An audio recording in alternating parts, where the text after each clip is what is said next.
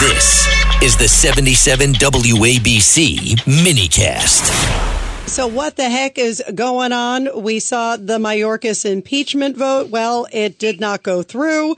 Uh, all the stuff over the border bill. And joining us is one of the smartest guys we know who can sort it all out is the former Speaker of the House, Newt Gingrich. Newt, it's great to have you here. First of all, your thoughts about what happened with the Mayorkas vote last night. Uh, it was 24, uh, 214 to 216. Why did they even put it up for a vote? It's crazy. It's crazy. What happened? I was told that they thought there would be one Democrat Hmm. who was missing, and he came in literally uh, in a wheelchair, uh, straight from the sick bed, and that meant they would be tied because they knew they had four Republicans who were no. Um, so what they did is they switched one of the yeses to no because it been, if it was lost on a tie, it'd be permanently gone. But by losing the way it did, they're now in a position where they can literally bring it back up when they have the votes. And that's where, for example, uh, next week's uh, special election in New York is so important because if the Republicans win that, uh, they will then have the one extra vote. When they win Speaker McCarthy's seat in California, which is a very Republican seat, uh, they'll have a vote. I mean, presently they'll get to Mayorkas uh, and and will be able to impeach him. Uh, look, I, I think that when you are trying to operate with a one or two vote margin, uh, it is just very hard to get anything done. Yeah, no, this Uh, is Pete. This is Pete King. One thing, among others, that I really remember when you were the speaker, I don't think we ever lost a vote on the House floor. I mean, you wouldn't bring it up unless you knew the votes were there. And I guess it was Al Green came out of the hospital, Yeah. and Steve Scalise couldn't make it from the hospital. But still, uh, that's that's a, a big chance to take unless you know you have the votes. Well, they thought they did, and if Green had not made it, they would have had the votes. And and look, he's operating. Johnson, Speaker Johnson, is operating on a one or two vote margin, which is the narrowest margin in history. Uh, I was operating really. I had a 230, and then I had uh, 236. So I was operating with a large enough margin that you could have a fairly significant number of people go off the reservation, and you still had an absolute majority. So, Mr. And, Speaker, uh, I think his job is much harder than mine was. No, I agree. I, I think Mike Johnson is going to do the best job he can. Also, I think you emphasize the importance of next week's election with Mazi Pilip, how important it is that she win that. Oh, absolutely. I think if she, if she wins that, the signal that'll send to have uh, somebody who is solid on immigration, solid on, on crime, solid on on uh, bringing down taxes and fighting against big government, uh, she'll just make an enormous difference in the House.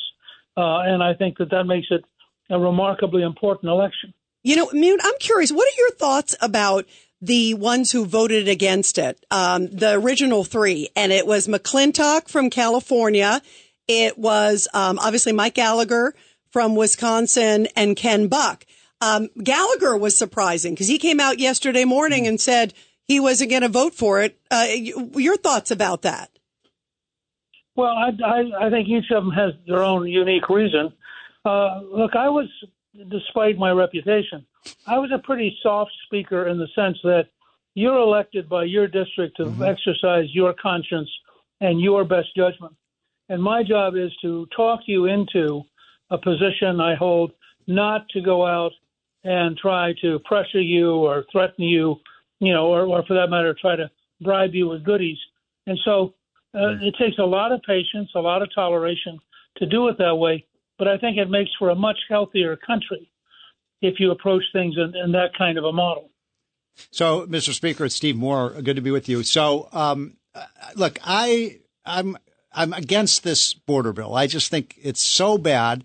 And you know this, and American people know it, that the person who's responsible for this out of control border and the chaos and the mayhem is Joe Biden. And why they would want to cut a deal with Joe Biden and spend all this money when Joe Biden has the authority to do all these things himself if he if he actually wanted to control the border. I know I'm telling you everything you already know. I just think that the Republican strategy of trying to negotiate with the Democratic Party that has zero interest in controlling the border. I mean, we didn't have a border crisis when Donald Trump was president. It's that simple.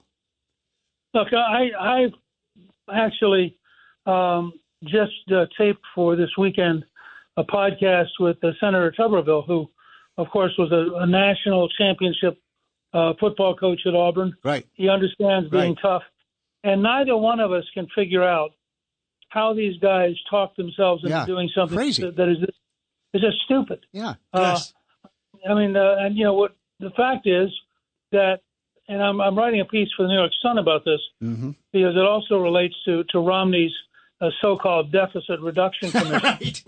You know, anytime you try to get a bipartisan agreement with the Democrats, you are going to get ripped off Yeah. Yeah. because their interests are so radically different than ours.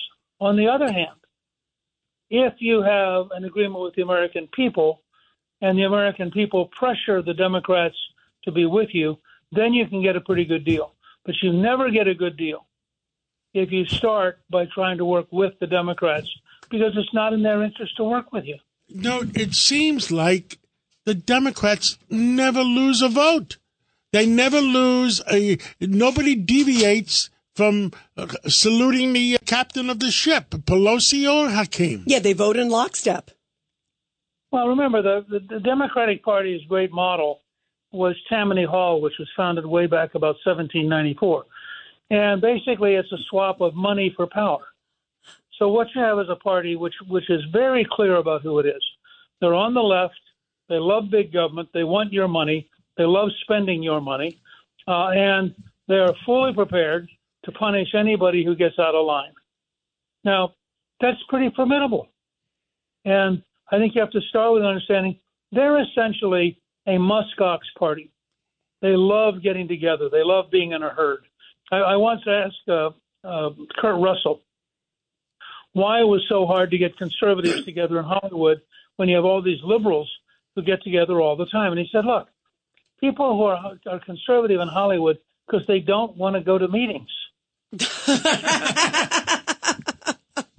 said, if I wanted to go to meetings, I would I would become, you know, a liberal. And I thought at that point that kind of broke that for me, and I began to realize how that game got played. And uh, Judge Weinberg, you had a quick question for him. Mr. Speaker, I just want to point out that Kurt Russell was the star of Escape from New York. So, what are we going to do to save New York when we have a new administration next year? Well, I was very encouraged when President Trump, uh, the night of the Iowa caucus, talked at length about rebuilding America's cities, including working with uh, the Democrats who are in charge of the cities uh, and trying to actually apply sound policy, starting, frankly, with uh, ending illegal immigration, locking up criminals, uh, really adopting new policies that, that are pro, pro police and pro safety, and then adopting the kind of tax cuts uh, and the kind of regulatory cuts that make it easy to create jobs. And finally, having school choice so everybody can go to a school that actually succeeds. Uh, if, if I'm hoping that once we get past the next couple of weeks and it's clear that he is the nominee, I'm hoping that he will literally go on a tour of America's great cities and and makes major speeches in New York and Chicago and Detroit and Philadelphia, talking about how a Trump administration would rebuild the cities because I think I think people are desperate for that kind of leadership. You're absolutely. Yeah, the country sure. needs leadership, and uh, uh, who gets credit? Last question, Newt, because I got to move on to a, a break. Who gets credit for shooting down the the the the, the bad border bill? The- is it Mike Johnson or is it uh, uh, the the senators that were that were telling uh, Mitch Oh. McConnell that he's crazy? No, I think it was the combination of, of um, Mike Johnson and Donald Trump. I think the two of them killed the bill, and it's one of the places where, frankly, Johnson deserves more credit than he's getting because he actually did what he had to do. Yeah, and right move. I agree with you. Newt, thank you very much. It's great Thank to you, have Newt. you here. Great to be with you. As always. Thank you. Thanks, Newt.